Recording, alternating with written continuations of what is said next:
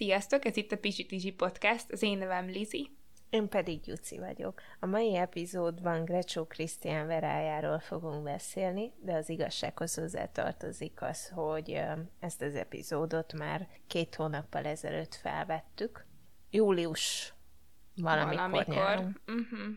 Igen. Úgy alakult a dolog, hogy egy két hónapos nyári szünetet kellett beiktatnunk két epizód közé, ez idő alatt rengeteg minden történt velünk, de most újult erővel, új évaddal, meg közben nyilván azt is megbeszéltük, hogy ez egy, ez egy új évad lesz akkor. Új évaddal itt vagyunk, és... Um... Rájöttünk arra, hogy ezt a kéthetes dolgot nem igazán tudjuk tartani, úgyhogy eltesszük uh, három hétre, úgyhogy három hetente fog kijönni új epizód, és majd, hogyha kicsit szabadabbak leszünk, és uh, nem történnek uh, mindenféle hülyeségek, az életünkben, akkor majd vissza tudunk állni a két hétre, de nem tudunk ilyen gyorsan olvasni, és, és nem akarunk olyan epizódokat feltenni, amivel nem vagyunk megelégedve igazából. Igen.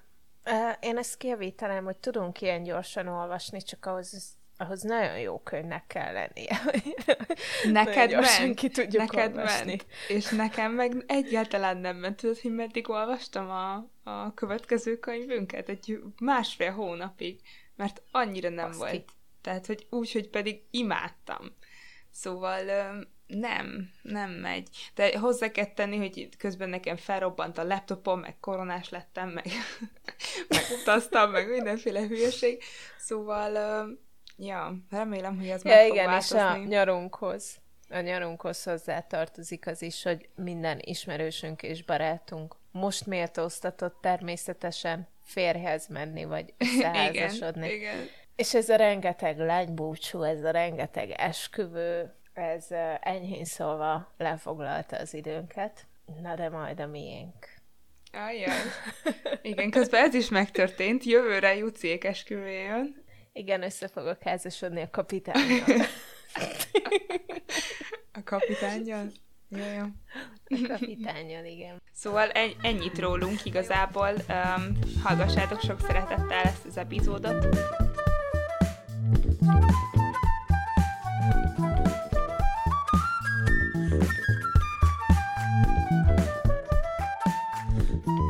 Lizi, hol ismerkedtél meg ezzel a könyvvel? nem emlékszem rá, és tényleg nem. De azt tudom, hogy tavaly szerintem, amikor, amikor a, a spanyol lockdown alatt voltunk, és nem tudtunk semmit csinálni, nem lehetett kimenni, még boltba se lehetett menni, akkor volt egy ilyen időszak, hogy ugye nagyon sok könyvet elolvastam, és szerintem akkor olvastam, de nem emlékszem, hogy miért, meg hogy ö, egyszerűen csak ott volt, és akkor elolvastam, és ö, tudom, hogy akkor nagyon tetszett, és most, mikor másodjára olvastam, még azt éreztem, hogy hát amúgy nem telt el elég idő, így a kettő olvasás között, mert hogy még mindig annyira emlékeztem a szövegre, annyira tudtam, hogy mi fog történni, hogy nem tudtam annyira élvezni. Ez amúgy olyan szar, amikor tetszik egy könyv nagyon, és szeretnéd újraolvasni, de hogy így hiába olvasod, így tudod a következő mondatokat. Mert Igen, de valamikor ez nem is. probléma. Tehát, hogy mit tudom én, egy, most megint egy ilyen nagyon krisés dolog, de ha a Harry Pottert annyiszor el tudom olvasni, amennyiszer akarom, és egymás Pacsi. után és egymás után olvashatom 50 ezerszer, akkor se fog zavarni, hogy tudom, és mindig találok benne egy olyan dolgot, ami az akkori élethelyzetemre jó, vagy, vagy, vagy ak- akkor éppen kell nekem az a rész. Igen, vagyunk így ö, sokan, hogy, hogy egy ö, orr nélküli, test nélküli alak ö, akar az életünkre és ezt tudjuk építeni az adott korunk oh. élethelyzetére, akár 11 évesek vagyunk, akár 17 évesek. De hogy egyébként a Verával ez nem volt így. Tehát hiába olvastam uh-huh. el másodjára, és hiába szerettem Nem mondott elsőre. újat? Nem nagyon. Aha. Nem mondott Valószínűleg ne, nekem sem mondana, ha mondjuk jövőre újra olvasnám. De, hogyha mondjuk lehet, hogy pár év múlva olvasom, akkor, akkor az másképp lesz. Meg amúgy se kell minden könyvet többször elolvasni, tehát hogy ez nincs, nem muszáj. Hál' Istennek. Mit kezdenénk Tompa Andrá? Sajnáljuk, de azt, azt nem szeretnénk a hazát újra Lizivel. Egyszer elég volt, jó Egyébként, volt. egyébként én még mindig, én mindig tartom, hogy fejezetenként azt, azt lát, Talán, azt amúgy azt igen, tudnám, fejezetenként, igen. de egy húzamba így, hogy mi egy, nem tudom, másfél hét alatt ledaláltuk, az úgy sok volt. Hát ez nagyon sok volt, tehát ilyet amúgy se kellett volna csinálni, ez rossz, rossz döntés volt.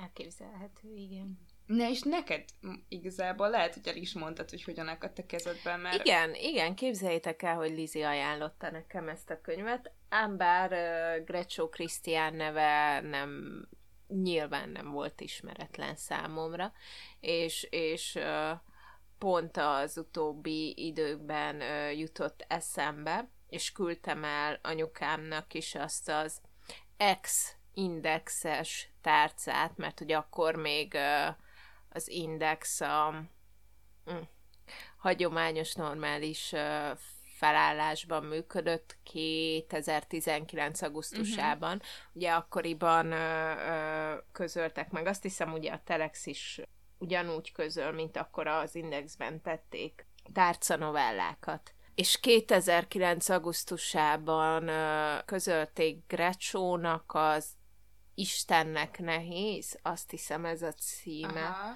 Azt a tárcáját, ami, ami amúgy nekem nagyon-nagyon uh, tetszett, meg az, az, az, az nekem engem nagyon megérintett, ami, ami arról szól, hogy uh, Greccio Krisztián épp akkor kapja meg a fejnyakrákról a diagnózisát, és megy a kemoterápiára, a sugárkezelésre, amikor a hableányon sétahajón megkéri egy dél-koreai turista fiú a barátnőjének a kezét, miközben épp a Dunán hajóznak, és akkor így, így, így ez, ez a vége, hogy Istennek lenni nehéz, hogy uh, kinek az életét hagyd meg. Ez, ez azért is ütött engem egyébként szívem, mert hogy uh, én mint minden más budapesti, aki aki akkor a városban tartózkodott, vagy élt, tehát hogy ez, ez egy iszonyatos trauma volt. Számomra legalábbis, amikor, amikor este olvastuk a, a híreket, hogy, hogy felborult egy sétahajó,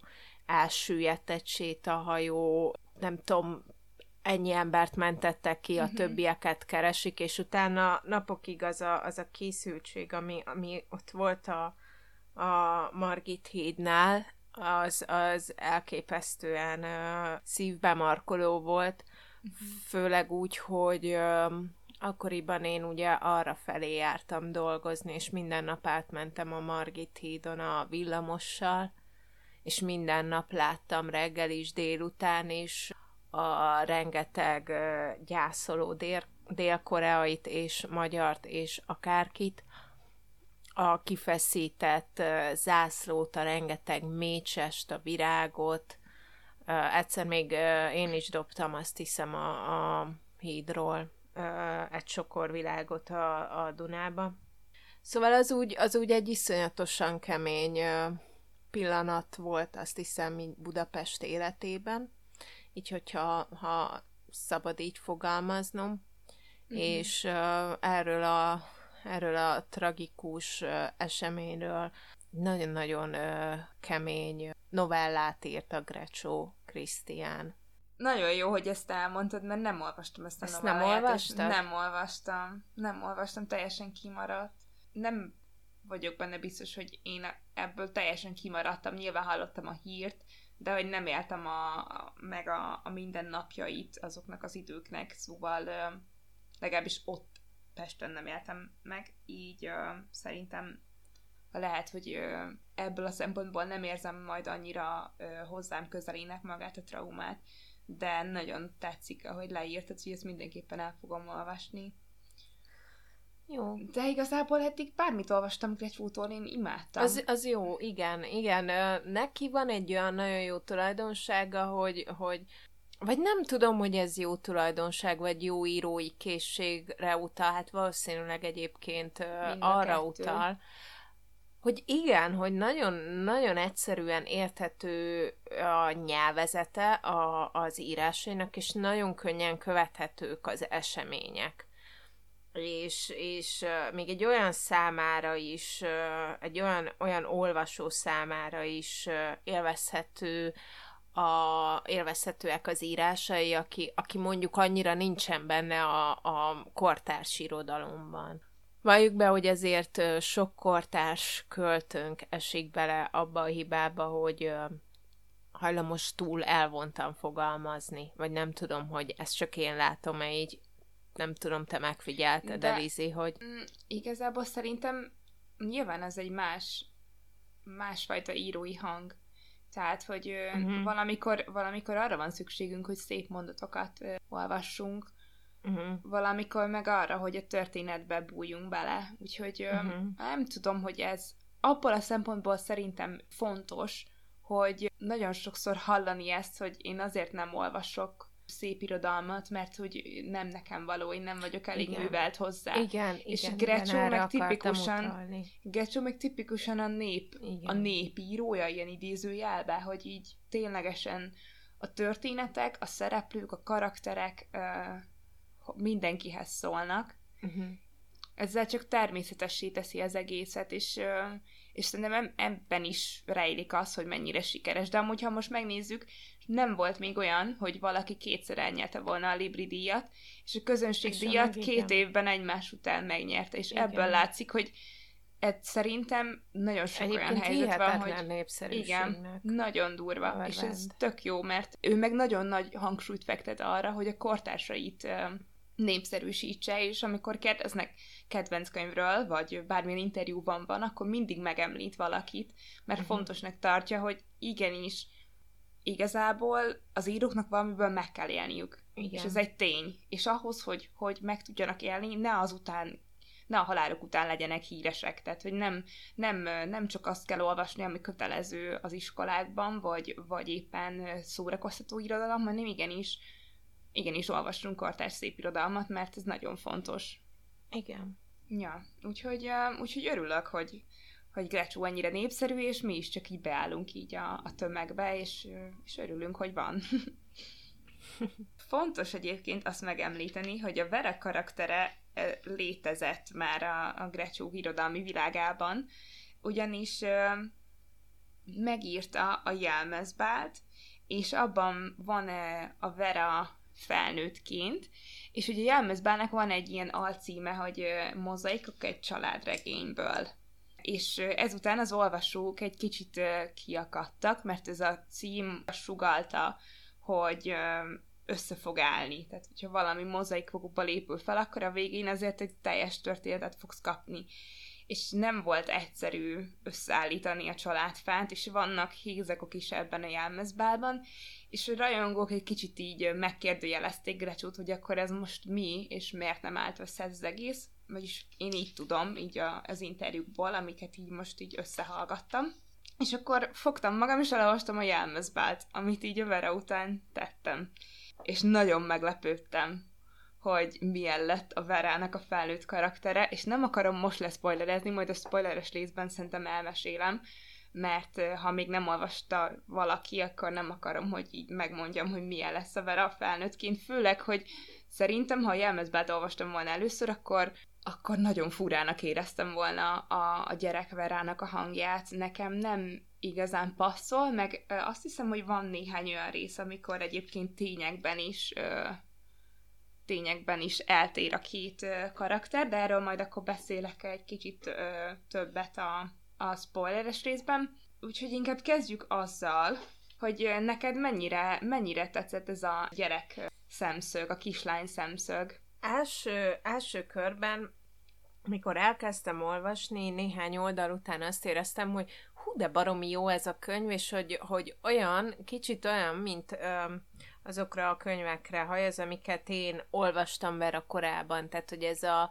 ifjúsági ö, könyv ugye első szerelem, meg, meg barátnőkkel konfliktus, vagy bar- legjobb barátnővel konfliktus, meg, meg hasonló. Aztán, hogy, hogy a, a történet kezdett kicsit ö, ö, komolyabb ö, irányt venni, és szóba került ugye az örökbefogadás, a, a saját szüleinek való megkérdőjelezése Vera esetében, ahogy a, a felnőttekről kiderülnek a kisebb-nagyobb botlásaik, úgy, úgy vált a, a könyv számomra egyre, egyre felnőttesebbé. Tehát én, bár sok helyen olvastam, hogy ifjúságregényként, ifjúsági regényként azonosítják ezt a könyvet, nem biztos, hogy odaadnám a tíz éves kislányomnak, bár lehet, lehet, hogy Uh-huh. Lehet, hogy elég érett lenne hozzá, de számomra ö, már a, a vége felé ez egyáltalán nem egy ifjúsági regény volt. Ez persze nem ö, vett el az olvasás élményből sem ennyit sem. Közben nem úgy vicces, hogy ezt mondod, mert e, ebben az időben fogja, tíz éves korában fogja olvasni a két kezdőidézetet a könyvből, a pár utcai fiúkat és az Abigail-t, ami... Na igen. Ami egy ki- kicsit sem uh, egyszerűbb olvasmány. Igen. Szóval... Na igen, igen, igen, igen. Erre visszatérünk majd később.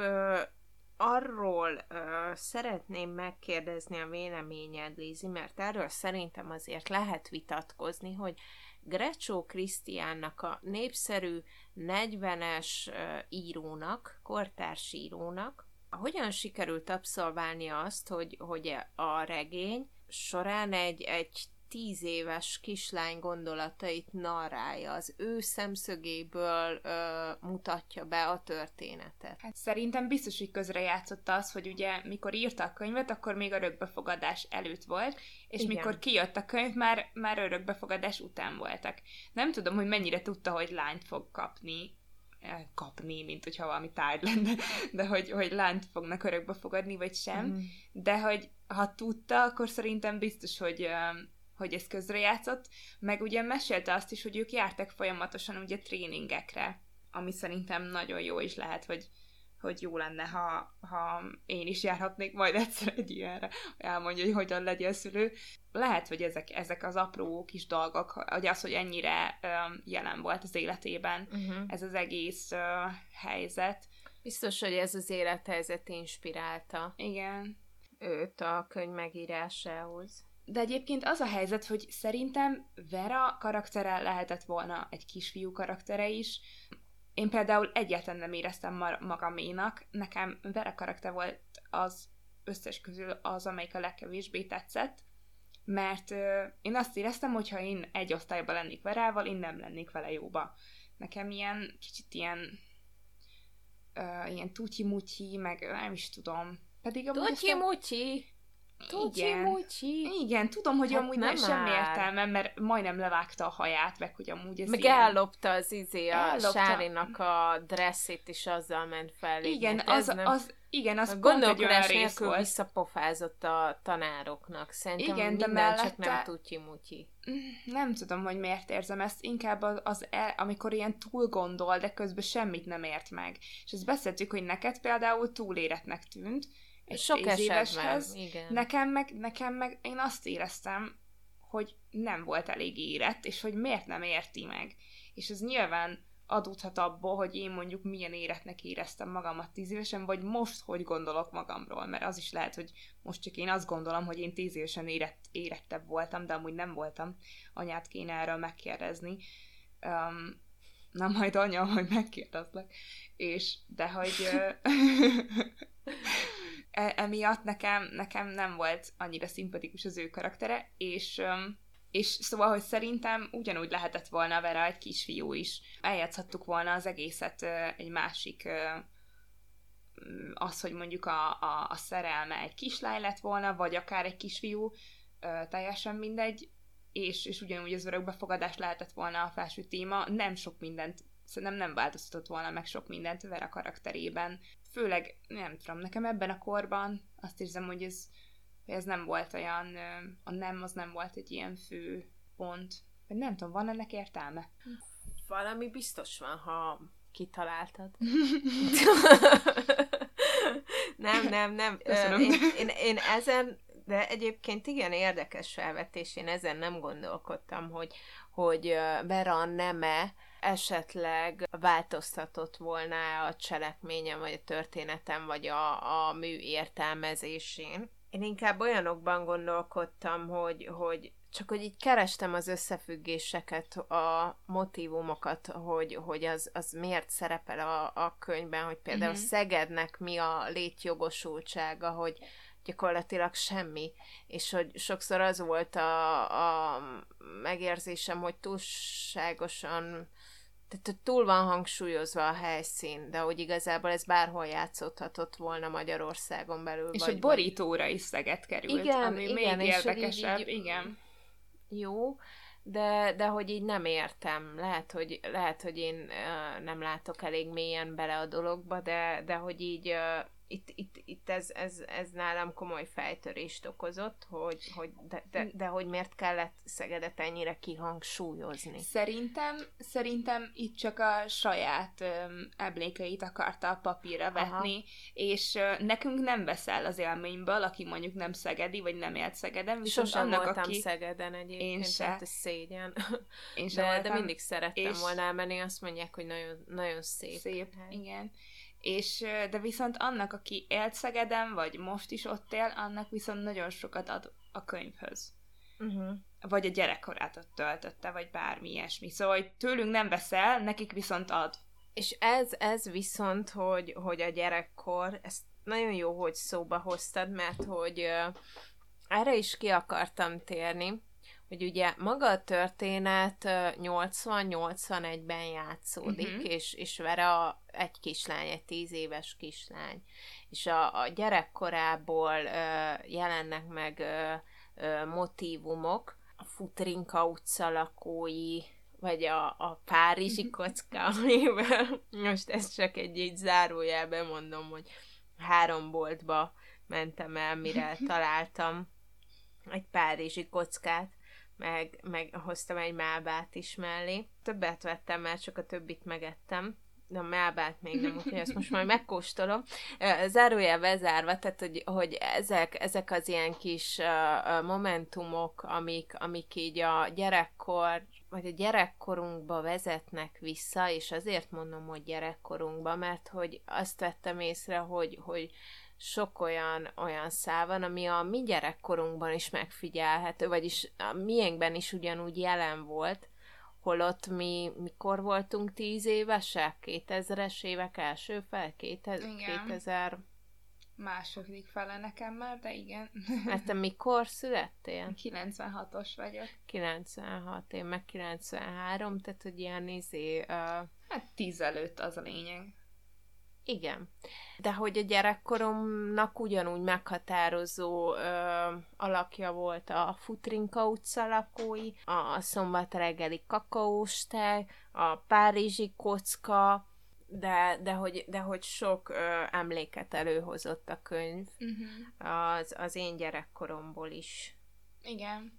Igen, fura ez, hogy valamilyen szinten um, nem olyan sok különbség volt mondjuk a, a mi szüleink és a mi gyerekkorunk között, mint mondjuk a, a szüleink és a nagyszüleink gyerekkora között. Tehát, hogy ott nem volt egy akkora váltás szerintem, egy akkora szakadék. Amúgy, amikor felhoztad az ilyen nosztalgiázós dolgokat, eszembe jutott, hogy te tudod, hogy mi az a süsű? Hogy ne tudnám? Na, én is így gondoltam, és emlékszem, hogy kisiskolás voltam, akkor mondtam valakinek, hogy a süsümről beszéltem, ugye, ami kapucni, hogy valaki nem tudná, és ez is benne van a könyvben, hogy azt hiszem, hogy... Várjál, én a süsüre, a sárkányra gondoltam. Mi? Jaj, nem. De hát tudod, hogy basszus. a süsű a kapucni? Nem. Hát nem tudod. Azt mondod, azt mondod egy értelmes magyar embernek, hogy süsűről mi jut eszedbe. Azt fogja mondani, hogy süsű a sárkány csukás István. Nem Bocsánat. pedig kapucni. Ha ne szórakozzunk már, Jó, van, bocsánat, Igen, kapuc. Nálunk, bocsánat. nálunk kapucni volt. Jó, de a könyvben benne volt süsű, nem? könyvben nem volt benne. Könyvben csak a kapuszni volt, szóval nem tudod, hogy a süsű a kapuszni. Na, ez, ez benne van a könyvben is, hogy az anyukája miatt Vera tudja, hogy a süsű a süsű, de hogy senki más körülötte nem tudja, hogy a süsű az kapucni, vagy valami ilyesmi. És ugyanez a, ugyanez a jelenet lejátszódott velem is, amit amúgy nem tudom, hogy az én családom miért hívja süsűnek, hogyha a osztálytársaim közül senki nem tudta, hogy mi az. És én voltam lehülyézve, Na és akkor meg nem volt, hogy internet, hogy megnézzem, hogy, hogy tényleg-e, és utána évekig abban a hitben éltem, hogy ö, hülye vagyok. De ezt nem megvilágosodtál, nem vagy hülye. Nem vagyok hülye. Azóta boldogan éled az életed. Egyébként ez a melba szeret már nem olyan, mint volt. Nem, finom. Bedúrtam, de... majd biztos ilyen mikrofonban majd hallani hogy... Valószínű, de most, most eszem a kávésat. Ami egyébként kávéhoz nagyszerű. Nem megy. Valószínűleg ezért Mhm. kávés kocka. Mhm. Meg, meg, Bölcseletek. Bölcseletek, bölcseletek. De hogy, Ma- de hogy miért párizsi szeret? Ezt majd Pá- utána kell Párizsban nézni. esznek kis csokikat a kávé mellett, vagy? Mindenhol adnak amúgy kis csokit, vagy ilyen kis Csak kekszet a, a kávé mellé. hát igen. Magyarországon kisajtolják, vagy kisajnálják. hogy- Starbucksban nem tudom, mi van-e. De műanyagot adnak, ha kérsz. Azt adnak. Szóval beszéltünk már egy kicsit a két kezdőidézetről. Menjünk vissza. Menjünk. Két kezdőidézetünk az, ö, az a Pál utcai fiúkból és az Abigailből van, ami azért fontos, mert két valahogy így megadja a hangulatát a könyvnek. Nem csak az, hogy egy gyereknek a, a tragikus nem, nem mondanám egyébként Nem annyira tragikus. tragikusnak, nem, nem tragikus, ez. tragikus. Egyszerűen csak nehéz élethelyzetbe kerül egy gyerek.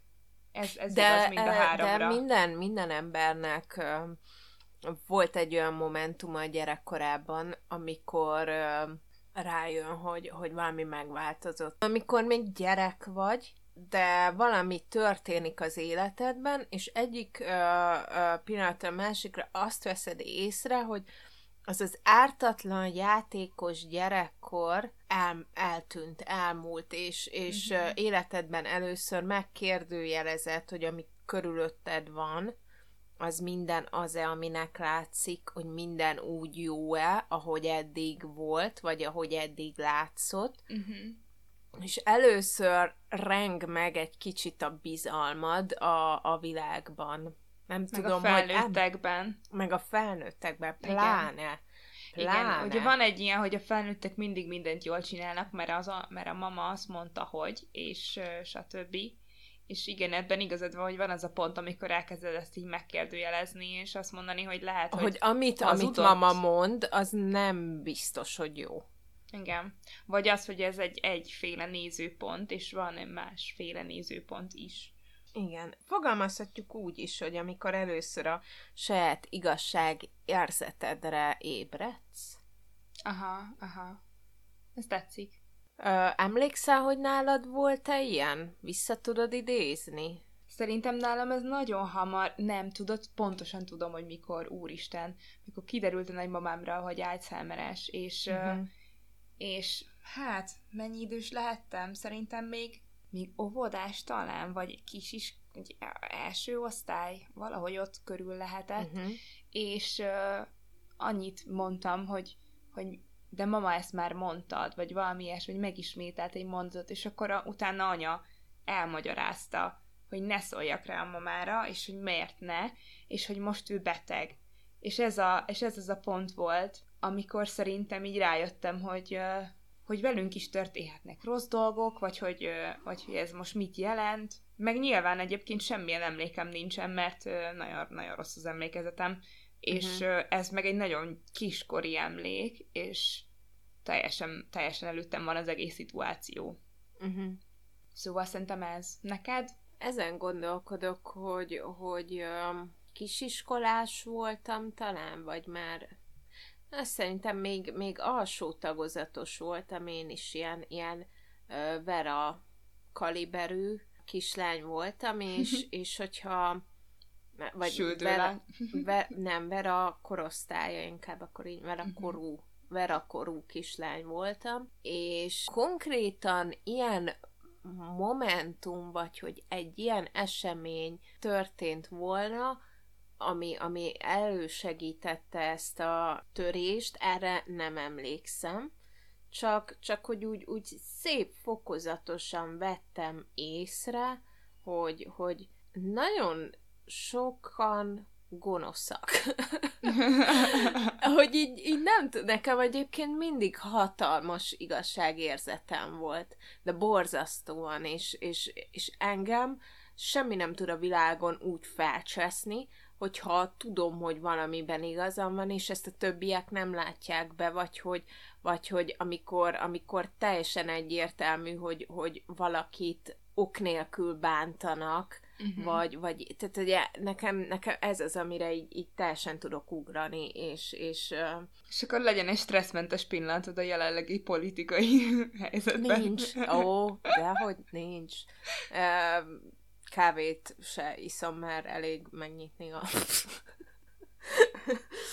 az internetet, és, és uh, csak, csak ránézni egy-két kedves uh, politikusunk arcára is már felmegy a vérnyomás, zárójelbe zárva. Tehát, hogy, hogy én, én egyszer csak azt vettem észre, hogy az osztálytársaim, a, a, a, tehát hogy az iskolatársaim gonoszak. Hogy, hogy aztán észrevettem, hogy a, a felnőttek is egymással gonoszak, hogy, hogy, alaptalanul ártanak a másiknak, és, és hogy így, vala, tehát, hogy így ilyen 9-10 évesen te, aki azt hitted, hogy egyébként az egész világ egy ilyen kis uh, cukormázas világ, és mindenki imád téged, mert hogy kis barna hajú, kis barna szemű, kis, kis szoknyás, kis uh, cofos kislány vagy, és hogy akárhová mész, ott téged szeretet fogad, és akkor így körbenézel, és így azt látod, hogy amúgy mindenki egy gajas kis rohadt mocsok egymással, és hogy az emberek rossz indulatúak, és akkor így, így valahogy így, így szerintem akkor így kezdett el így bennem tudatosulni, hogy Uh-huh. Uh, szóval, hogy így, na, nem, nem mesekönyv. nem mesekönyv ez az élet. Te is elkezdtél szomorú izgulni? Nem, nem, nem, nem, nem, nem, nem, nem, akkor kezdtem el szorongani. Uh, igen, ugye a Vera a szorongást fejezte ki ezzel, hogy szomorú izgulás. Mesélj erről egy kicsit, Lizi.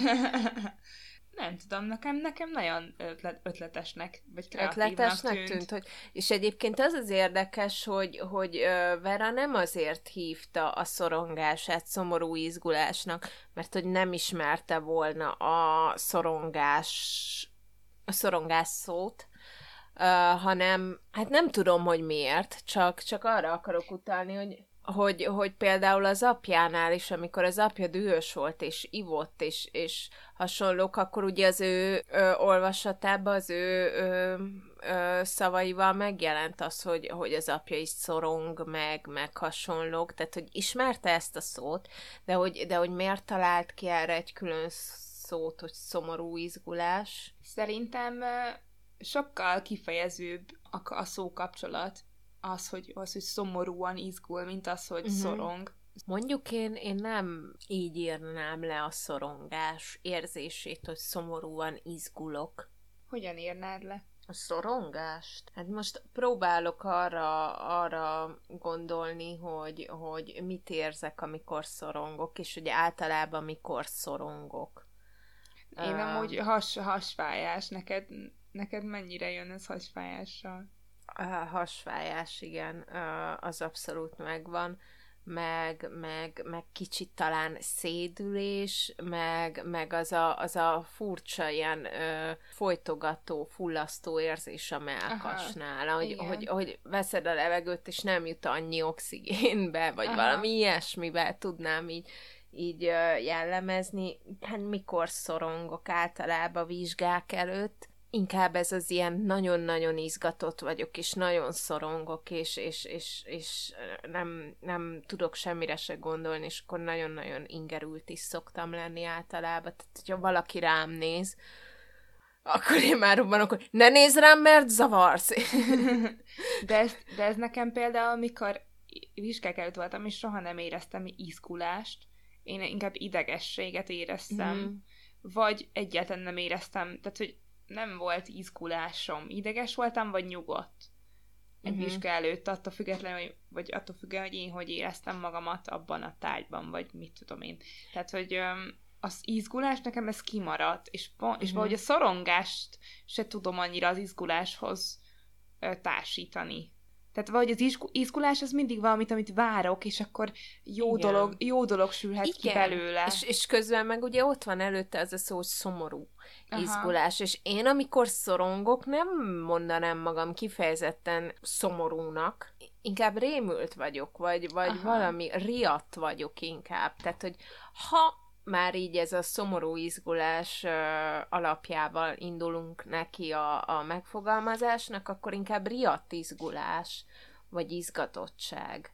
Talán, talán én inkább így tudnám mondani, mert, mert félni nem félek attól, ami nem tudom, hogy bekövetkezik-e. Igen. Vagy ö, szomorú nem vagyok attól, amiről nem tudom, hogy bekövetkezik-e. Inkább, inkább félek az esetleges ö, ö, következménytől.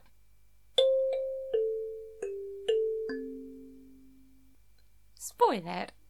Szóval igazából a jelmezbából kiderül, hogy ki volt a, az igazi öm, édesanyja. Nem szeretem azt a szót, hogy igazi, mert hogy a nevelő anyukája is ugyanolyan igazi, nem úgy értettem, ha, hanem mellékesen megjegyzem, hanem, hanem hát az édesanyja. És az ő tragikus élete is be van mutatva, az, hogy például neki félkező volt, megcsonkították, és utána igen, csak Juci, Juci úgy nézett a kamerába olyan, olyan nagy kerek szemekkel, hogy muszáj volt erre reagálnom. És 25 év után lép ki először egy, egy budapesti lakásból, addig igazából fogva tartja a, a férje és saját maga ugyanis fél kimenni az utcára, mert attól fél, hogy, hogy emberek meglakik a megcsokított keze miatt, úgyhogy elég uh, tragikus a, az egész sorsa. Egyébként az egész jelmezbára jellemző, hogy uh, elég kemény sorsokat uh, mutat be. Vera egyébként falura fog költözni, miután, miután megtudja, hogy hogy örökbe fogadták, és itt van az eltérés a könyvben, a két könyvben, hogy a jelmezbában Vera elég későn tudja meg azt, hogy örökbe fogadták, és rögtön utána falura költözik, mert oda akar költözni, ahol, a, ahol tudja, hogy a vérszerinti édesanyja öm, lakott. Vera utána alkoholizmussal közt, és jó néhány gyógyszeres problémája is lesz, hogy nyugtatókat, nyugtatót meg a piát azt együtt keveri, és végül meghal vérrákban. Azt a... Igen. Szóval ez a, ez a sztoria a jelmezbálnak, ami, vagy hát nem az egész jelmezbálnak, a, a Vera karakterének. Vera édesanyjának is, meg Verának is elég kemény volt így a... De én mondjuk nem vártam, tehát hogy valahogy nem a, maga, maga a jelleméből adódóan, um, amilyen gyerekként a Vera, nem gondoltam, hogy mondjuk hogy ennyire rosszul reagál, majd később felnőttként, ugye nyilván az nem ugyan, nem, más, más ö, helyzetben tudja meg azt, hogy öregbe fogadták, uh-huh. de akkor is annyira rosszul reagál rá először, és annyira, annyira tragikus lesz a sors, és annyira nem tudja feldolgozni. Úgyhogy nagyon, nagyon nehéz, nehéz olvasni egyébként ezeket a novellákat, de nagyon tetszett az egész jelmezbál. Elolvasom én is. Jó, beszéljünk, Lizi, egy kicsit a, a karakterekről. Kezdeném, hogy, hogy kinek a karaktere volt az, ami, ami szerintem több mondatot érdemelt volna, nagyobb bemutatást, mert nagyon izgalmas karakternek tűnt. Ez az egyik az Etelka néni, uh-huh. akiről nem tudtuk meg, hogy miért vált annyira empatikussá Verával, aki, aki egyébként egy, egy komoly ö, bűnt ö, szándékozott elkövetni, egy, ö, hát az iskolatársának legjobb, volt legjobb barátnőjének a haját vágta volna le, ehhez ugye ellopta az ollót is az Etelka néninek a fiókjából, és hogy mikor, mikor elmondta az indítékát a tanár néninek, hogy, hogy azért, mert hogy a, a Sári azt mondta, hogy a szülei nem is az igazi szülei, akkor, akkor ott ugye nagyon megértően reagált az Etelka néni, és ez Verának is furcsa volt, tehát hogy az, az, az ott így meg is volt uh, jegyezve, hogy még ő se értette, hogy miért öleli, miért simogatja úgy őt az Etelka néni, mintha olyan, mint hogyha ő tudott volna arról, hogy, hogy talán örökbe fogadták. És, de ő és tudott is róla. Tudott is róla, de, de hogy ez így, ez így egyébként a könyvben ö, nem derült ki, hogy akkor most hogy is volt pontosan Vera örökbefogadása? Amikor a József elmondja neki, hogy, hogy örökbe fogadták, akkor, akkor ő azt is elmondja, hogy mindenki tudja rajtad kívül. És hogy hazudnak neked. Szóval, szóval szerintem ennyit tudunk meg erről, hogy, hogy az a is tudta, meg, meg mindenki más körülötte. Szerintem az összes osztálytárs be, be volt ide vonva mindenki. Nyilván, hogy a Sári tudta, akkor mindenki akkor tudta. mindenki tudta. Meg szerintem ezeket valamilyen szinten muszáj elmondani a tanároknak. Tehát, hogy régebben több ilyen is volt, hogy azért első osztályokban ki kellett menni családlátogatásra. Nem igen, tudom, hogy most igen, mennyire megy ez még. Hát az én édesanyám tanár, és neki, vagy hát tanárnéni, és neki, neki van olyan, vagy volt olyan tanítványa, akit, akit örökbe fogadtak, és uh, tudott róla. Mert most mint, hogy így más. ezt így elmondták. De, de anyukám most tanárnéni. De igen, és, de hogy mondom, ja, most hogy, már más, hogy, hogy családlátogatás, igen. igen. Nálatok volt gyerekkorodban? Nálam volt, nálam kijött, lehet, igen. Lehet, hogy nálunk is lett volna, csak ugye én abba az iskolába kezdtem a iskolai pályafutásaimat, ahol édesanyám is tanít, így, így nem volt szükséges, Aha. mert uh, 20x éve ismerték anyukámat, szóval, hogy így most mit látogassanak, hát tudják, Aha. hogy, hogy rendesen, rendesen el vagyunk látva, én meg a testvérem. Szóval igen, nálunk volt iskolalátok, vagy ilyen családlátogatás, mm. és, um, és szerintem valami ilyesmi lehetett, hogy innen tudta, Amúgy furcsa, hogy ezek, hogy mi volt az a részlet, amit úgy döntött, hogy belerak, meg mi az, ami mellett úgy döntött, hogy már nem rakja bele, kíváncsi lennék, hogy mi volt. Nyilván lehet, hogy ez csak a szerkesztő munkája volt igazából. Nagyon tudatosan kell felépíteni, mert gondolom ő se akart 900 oldalas regényt írni, de persze, hogy tényleg persze. mindent ki lehetett volna fejteni. És ami, ami nálam még ilyen volt, hogy, hogy szerintem az érdemelt volna néhány bekezdést, ha nem is egy egész fejezetet, hogy, hogy Sári és Sára néni között miért és mi volt az a konfliktus a múzeum előtt amit Vera se értett, hogy, hogy amikor ugye a Sári meglátta, hogy a József kimenti Verát a gödörből, és ölbe, vagy a hátára kapva viszi fel, és hogy foglalkozik és törődik vele, akkor ő ugye a lépcsőre ült, és úgy zokogott. És akkor megérkezett a Sára néni, akivel ugye meg volt beszélve, hogy a lányokat Igen. Verát is hazaviszi, és meglátta, egyből megértette a helyzetet, hogy, hogy miért sír a, a sár, és ahelyett, hogy megvigasztalta volna, megalázta mindenki előtt, arra emlékszel, Emlékszem. ugye, hogy a... És képzeld el, hogy, hogy utána Megütötte, néztem. és kiabált is vele. Igen, és utána néztem külön ennek a résznek, hogy ki hogyan magyarázza ezt, uh-huh. mert egyébként a leg, legegyszerűbb magyarázatot amúgy nem is tudom pontosan melyik kritikán olvastam ezt, vagy hol, vagy videóban, esetleg interjúban olvastam, nem tudom.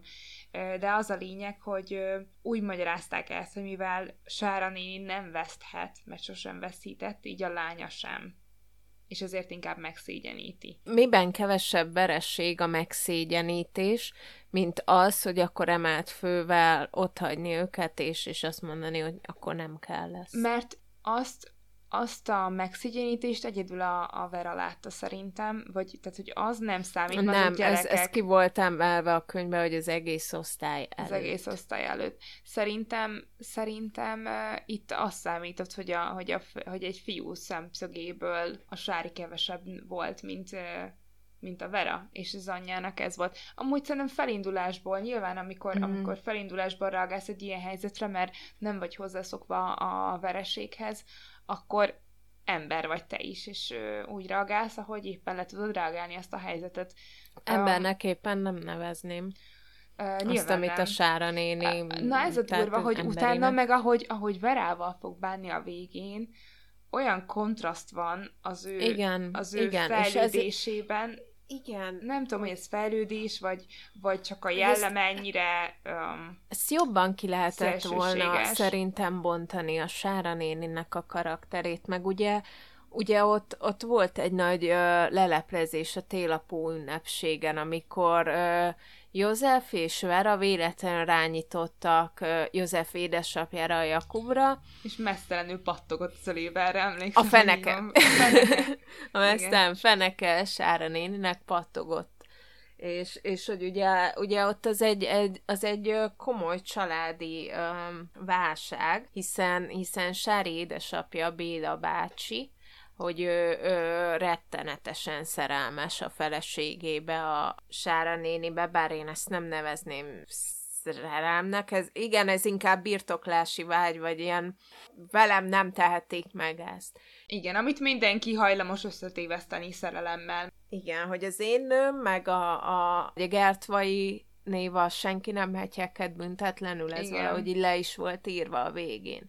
Igen. És hogy, hogy ez is érdemelt volna szerintem bővebb ö, ö, kifejtést, hogy, hogy ez a családi dráma, meg, meg, meg ha már ugye itt járunk, hogy szóba került a, a Jákub Józsefnek az édesapja. Tehát azt is csak ilyen félszavakból tudjuk meg, hogy, hogy ott ugye azért ilyen nagyon komoly uh, anyagi gondok voltak. Tehát, hogy sokszor a József úgy ment át Verájékhoz, hogy éhes hassal, és hogy Vera ezt tudta, Vera édesanyja is tudta, vagyis hát anyja, meg, meg az apja is tudta, csak ő, ő nem örült annak, hogy náluk kosztol a, egy hegedű művésznek a fia hogy itt is azért így, így megjelent ez a, ez a kép, hogy, hogy hogy egy egyértelműen elhanyagolt és egy egyértelműen rossz körülmények között élő gyerek esetében miért nem lépett fel az iskola, miért nem lépett fel Vera édesanyja. Úgy manapság sem nagyon lép fel az iskola ilyen esetekben nem Ki lehet emelni a gyerekeket ilyen, ilyen Ennyi, környezetből. Ennyitől még nem fognak kiemelni senkit, szerintem ez nagyon... És egyébként szerintem nem, nem kifejezetten a, az anyagi do, gondok miatt nem volt mit enni annak a gyereknek, hanem mert az apja egyszerűen nem Hát igen, tehát, és ez, hogy... ez, ez, a, ez a probléma, hogy ott van egy félárva gyerek, és az, az édesapja egy csóró művész, aki elissza és elcigizi a pénzt, amit kapnak, szolgálati lakás, ahol, ahol laknak, az, az gyakorlatilag mocsok, és akkor ott van ez a gyerek, hogy na, akkor most tanuljál egy tök idegen országban, és hogy nem igaz, hogy ezt így, így tehát, hogy egyértelmű volt, hogy problémás ez a gyerek, tehát hogy már a viselkedéséből az iskolába, hogy így de ahhoz képest meg nem volt olyan nagyon problémás, tehát hogy neki is egy nagyon magas igazságérzete volt, tehát hogy a, a verát ah. folyamatosan védte, és ott volt, hogy, a, hogy ő csak akkor csinált rossz dolgot, hogyha úgy gondolta, hogy azt valaki megérdemli, vagy valahogy úgy tesz igazságot, és uh-huh. a Verának is azért mondta el, hogy ő örökbe fogadott, mert egyszerűen nem tudta azt nézni, hogy mások hazudnak neki. Tehát, hogy uh-huh. ehhez ettől függetlenül a gyereknek meg úgy néz ki, hogy nagyon rendben van a, a világképe. Uh-huh. Tehát, hogy ebből igen. meg nem gondolnám, hogy akkora, akkora baj van igazából. Ha azt nézzük, a vereszüleibe is szépen be lehet az édesapjába, tehát az alkoholizmusa, az, hogy, az, hogy itt egy kis pálinka, ott egy kis pálinka, nevezhetjük nem alkoholizmusnak, mert, mert mondjuk nem ez, ez a magyar valóság. Ez a magyar valóság pontosan, igen. tehát hogy um, ez, ez megint egy ilyen uh, tipikus élethelyzet, ami nekünk már fel se tűnik, holott abba is ugyanúgy beleköthetnénk. Bele, igen. Egyébként, amit még kiemelnék, hogy például Sárinek a karakteriét is a végén ismerjük meg. Tehát, hogy az egész könyv úgy kezdődik, hogy ők már rosszban vannak. Már Sári teszi-veszi magát, egy kicsit próbál felnőtteskedni, próbál egy kicsit utánozni az, anyu, az anyukáját, és, és emiatt már Verától elkezd így eltávolodni az elejétől fogva, és nem ismerjük meg a barátságuknak a, a mélységét, vagy azt, hogy ők miért is barátok igazából. És igazából ezt uh, Vera se értette, tehát valószínűleg Igen. azért, mert együtt nőttek fel. Igen. Uh, és ezért, ezért lettek ők, ők barátnők, de, de aztán a végén már egy ilyen, egy ilyen cinkosság lesz a kettőjük között, egy ilyen cinkos kapcsolat, Igen. hogy így, így egymásnak cinkosai. Vajon egy mondatban hányszor tudom még kimondani a cinkos Szerintem, ott, szóval szerintem azért válnak cinkossá, hogy én is kimondjam, mert, mert rájönnek, hogy unokatestvérek. És onnantól kezdve Igen. ők ők rokkonok, nekik össze kell fogni. De nem és... bér szerint, tehát hogy nem, a Béla bácsi meg, meg Vera apukája nem, nem bér szerinti de, de ugyanúgy, de ugyanezt az embert hívják mamának, innentől kezdve nagymamának, aki megmarad nekik, és um, van egy nagypapájuk és egy nagymamájuk is, ez van. Uh-huh. Tehát, mhm. hogy um, szerintem itt ennyi a titok. Uh-huh.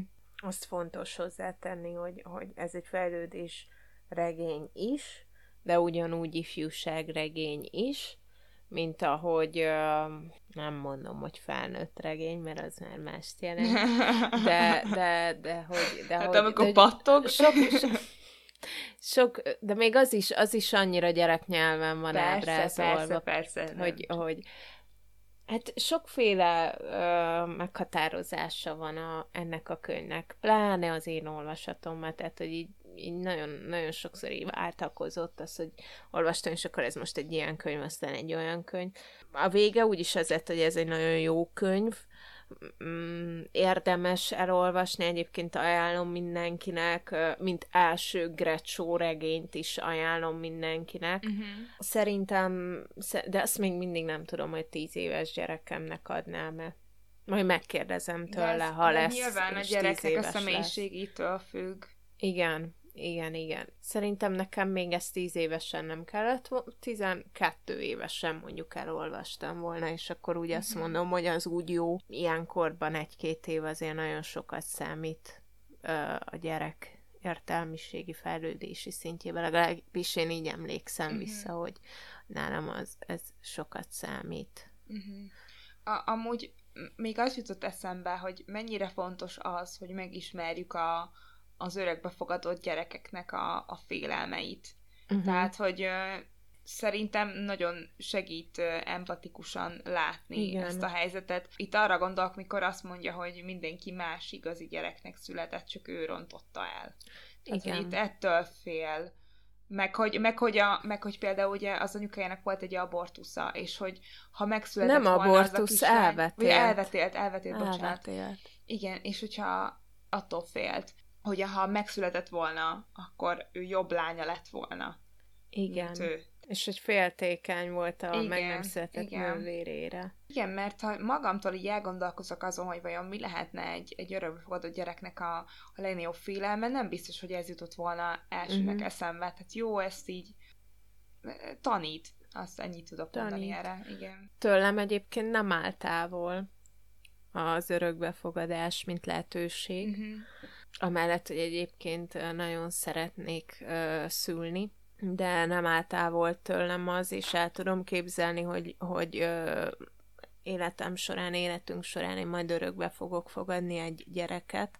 És azt hiszem, persze lehet, hogy később ez változni fog, de, de jelenleg én, én, én most úgy gondolom, hogy, hogy én szerintem nem titkolnám attól a gyerek, vagy nem titkolnám a gyerek előtt azt, hogy ő örökbe fogadott. Tehát, hogy, hogy nem játszanám meg ezt a dolgot, és nem hazudnék neki, hanem, hanem tudná. De egyébként szerintem most már ez egy csak... protokoll. Tehát, Igen. hogy szerintem előre meg van mondva, hogy mit kell ö, követned örökbefogadó szülőként, mint ahogy akkor is protokoll volt ez. Azt hiszem, hogy én szerintem, hogyha, hogyha meg lenne a gyereknek a, a valódi szüleinek az elérhetősége, akkor, akkor biztos, hogy támogatnám azt, hogy, hogy tartsák a mhm. kapcsolatot. Ha nem lenne, akkor azt, azt is támogatnám, hogy, hogy felkutassuk. Én szerintem biztos, hogy mindent megtennék azért, hogy semmi olyan gondolata ne legyen annak a gyereknek, hogy ő kevesebb azért, mert hogy örökbe lett fogadva, és, és hogy minden lehetőséget megadnék neki, ahhoz, hogyha ez, ez a tudatnála esetleg valamilyen törést, vagy traumát, vagy rossz érzést keltene, akkor, akkor hogy tudjon el boldogulni ezzel a tudattal, hogy, hogy, hogy Uh-huh. tudjon kivel, kiről, miről, mit beszélni ezzel kapcsolatban, gyermekpszichológus, meg ilyesmi, szóval, hogy én, én valahogy ezt így gondolom, hogy ennek, ennek ez így egy helyes útja lehet, hogy, hogy semmiképpen sem az, hogy a gyereknek, vagy a gyerek előtt eltitkolni Persze. azt, hogy örökbe van fogadva, pláne úgy, hogy mindenki tudja rajta kívül. Ez nagyon rossz, ez, ez szerintem egy akkora bizalmi törés lehet egy gyermek lelkében, hogy azt nagyon nehéz helyrehozni. Ha helyre lehet egyáltalán. van egy nagyon ö, élő kép a fejemben, ö, mikor mamáikkal egyszer ö, valahol ö, kirándultunk, és ö, kempingeztünk, és volt velünk egy család, és ott a két ö, gyerek, talán ikrek voltak, nem is tudom, nem, vagy, vagy csak testvérek, ö, két kislány, és ők kisebbek voltak nálunk, és Uh-huh. megmondták a szülők a nagyszüleimnek, hogy örökbe fogadottak. És akkor a nagyszüleim elmondták nekünk is, én nekem ez volt az első, hogy örökbe fogadott gyerekekkel találkoztam. És akkor Mhm. azból az volt az első mondatom mamának, hogy de ezt a gyerekek nem tudják, szóval ezt nekik nem szabad mondani. Ez volt neked? Ez volt, igen, és, és ott is a szülők egyből elmondták a nagyszüleimnek ott a kempingben, ez a két gyerek amúgy örökbe fogadott, de, De ők ezt ők nem, nem tudják. tudják. Igen. És hogy tehát, hogy még mikor kisgyerekek voltunk mi, még akkor is ez volt a normális, és ez volt a protokoll, hogy már pedig len az a jó a gyereknek, hogyha nem tudja. Nyilván nem, hogy így most könnyű okosnak lenni, meg hogy szerintünk mi, a, hogyha elmentünk volna egy örökbefogadós tanfolyamra, és azt mondták volna nekünk, hogy nem mondjuk el nekik, nem tudjuk, hogy hogy döntöttünk volna. Tehát, hogy ez könnyű utólag, miután tudjuk, hogy mi a helyes egy Hát pszichológiai nem tudom, fejlődés. felrúgtam volna az azt, hogy fuck it, én elmondom, amúgy se tudok titkot tartani. Ja, amúgy én sem, ezen a legutolsó. De, de hogy é- meg tudom érteni, tehát hogy ez nem, nem lehet így hibáztatni ilyen esetekben, de így eszembe jutott, hogy, hogy velünk is ez pontosan ugyanígy megtörtént, hogy ott is Mm. valószínűleg mindenki tudta. Gondolom, ők sem tudtak titkot De tartani. ezt, hogy egy kempingbe az első szembe jövő embernek elmondod, ez, ez így... Szerintem, ah, szerintem, tudod, hogy miért volt fura? Amikor kicsit már idősebbek voltak a szülők, akkor eleve elkezdték uh, gyanítani már, mert ugye mindenki korábban szült, vidéken vagy, ott meg aztán végképp mindenki korábban szült, kicsit idősebb szülők vannak, és akkor így elkezdtek, elkezdtek ezen gondolkodni, hogy így vajon miért, biztos akkor nem sikerült, tudod, ezek a sztereotípiák, hogy miért, miért fogadsz örökbe, meg ugye érdekesebb, vagy éppen nem látni minden sarkon egy ilyet, és Mhm. akkor erről beszélni kell egyből. És szerintem ez is egy ilyen, ilyen dolog lehet. Te egyébként um, hogy kezelnéd ezt kisgyerekként, ha kiderülne? Ha kiderülne, hát nem tudom, Rólam nem tud volna. kiderülni, mert én egészen kiskoromtól kezdve annyira a kicsinyített mása vagyok anyukámnak, de Anyuká, meg a én is. hangunk is külsőn egy az egybe, szóval, hogy Én is. valaki, én valaki is, meg- meg és azt mondja, is. hogy anyukád nem az igazi anyukád, tehát k- arcon röhögném, hogy hát miért kié? Igen, nekünk is egy az egyben ugyanaz, csak anya nem szőke, de igen. Mm-mm. És, és ráadásul az öcsém is pontosan ugyanúgy néz ki, mint, mint mi. Szóval Igen. itt sem nagyon lehetett volna. De egyébként tudom, hogy nagyon fájna, mert mindig is úgy gondoltam, hogy az első dicséret szerintem, vagy bók, amire emlékszem, az az, hogy, hogy azt mondták nekem, hogy, hogy pont úgy mosolyogsz, mint anyukád. És hogy én Mhm. mindig is imádtam anyának a mosolyát, és nekem az egy ilyen De fontos dolog volt. És, és, és szerintem azzal így elveszteném ezt, vagy ez is a, a, az identitásnak olyan része, ami, ami fájna. Vagy lehet, hogy gyerekként pontosan ugyanez lenne a baj, hogyha később derül neki, hogy bizonyos belső tulajdonságokat annak tulajdonítasz, hogy örökölted, és utána rájössz, hogy nem örökölhetted. Ettől függetlenül nyilván agy ő nevelt fel, tehát, hogy a világlátásodat nem, nem a, a vérből kapod, Igen. azt nem, azt, azt inkább felszívod a körülötted lévő világból, úgyhogy nem tudom, nagyon nehéz ez az ilyen mi lett volna, ha meg... De amúgy ez egy érdekes kérdés, hogy vajon hogyan reagáltunk volna. Parizé Vera mondja, hogy más gyerekek hogy tudnak élni az ő, anyu, ő szülei, ő anyukája nélkül. Jaj, tudom. Hát ez milyen édes. Hogy neki van a, legnagy, a legjobb mamája. És Igen. utána, és utána, és emlékszem, mikor, mikor először rájön, hogy neki tetszik a József, akkor a, úgy mondja ki, hogy, hogy ezt még a mamának sem mondhatom el. Igen. Vagy hogy ezt nem lehet még a mamának sem megmondani. Úgyhogy igen, ott nagyon tetszik, hogy milyen szoros a kapcsolatuk, és ahogy veszti el a bizalmát, ahogy egyre jobban így elkezd gondolkodni azon, tudod, hogy mikor, nem, mikor tűnt nekem, nekem nem realisztikusnak? Amikor, amikor azt kérdezi, hogy mi az, hogy a papa még gyereket se tudott csinálni. Hogy ebből nem jött Igen. volna rá egy tíz éves, hogy, hogy ez azt jelenti, hogy tényleg ennyire nem találkozott még a szó a fogalmával, hogy mi az, hogy örökbefogadás, vagy hogy... Igen. Ö, tehát, hogy nekem ott, ott ment el egy kicsit... Ö, így azt éreztem, hogy, hogy egy tíz éves ezt már tudná, de ez megint olyan, hogy, hogy E, ebbe mindig bele lehet kötni, hogy már pedig lenne, e, szerintem idősebbnek kéne lennie, valaki meg azt mondja, hogy már pedig lenne, amúgy szerintem fiatalabbnak kéne lennie. Igen.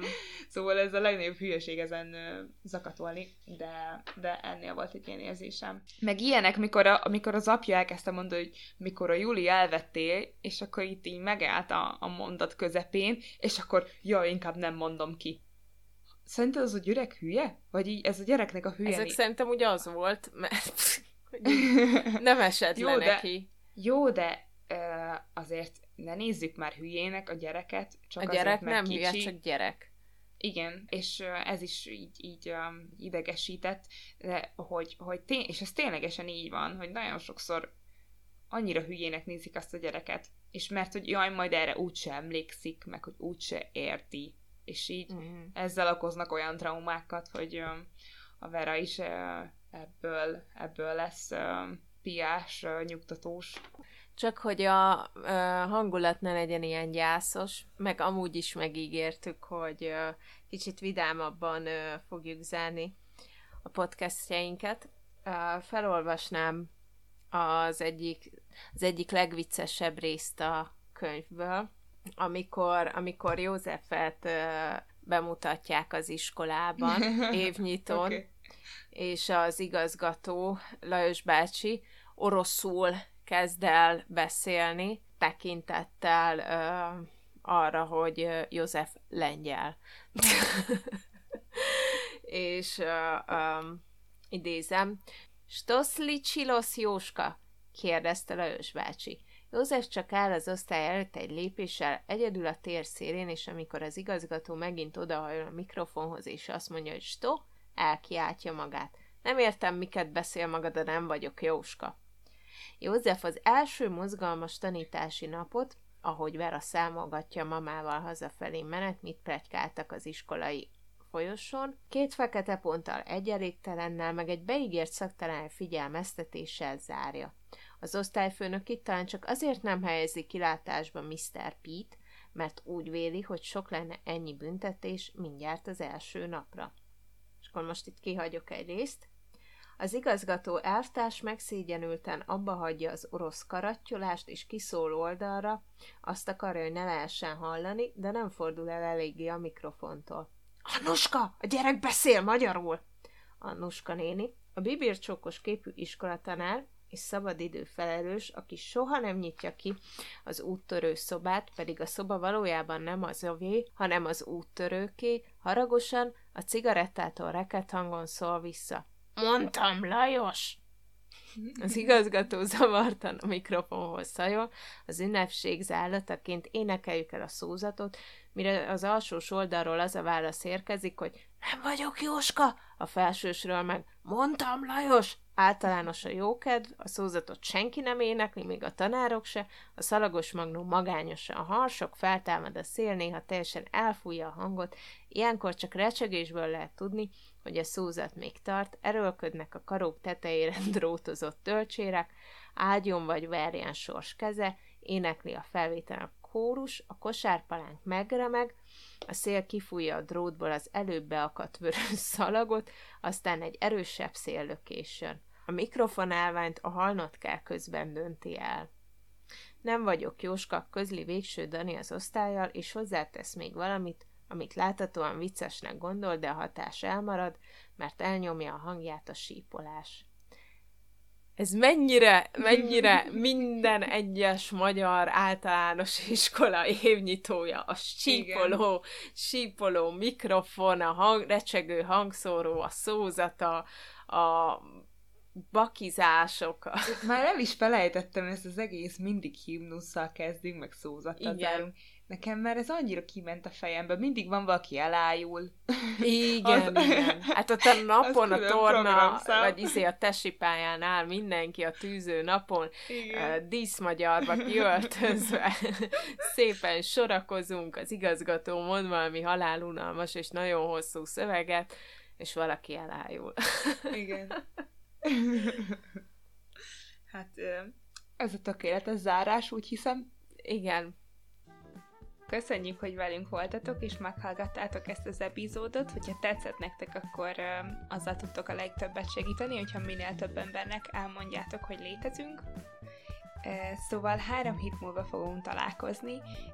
Olivier Bordeaux Merre járt Bozsángols című könyvéről fogunk beszélni, ami nem csak azért különleges a podcast szempontjából, mert végre egy nem magyar író tollából származó könyvet fogunk olvasni, hanem mert mind a ketten nagy rajongója lettünk.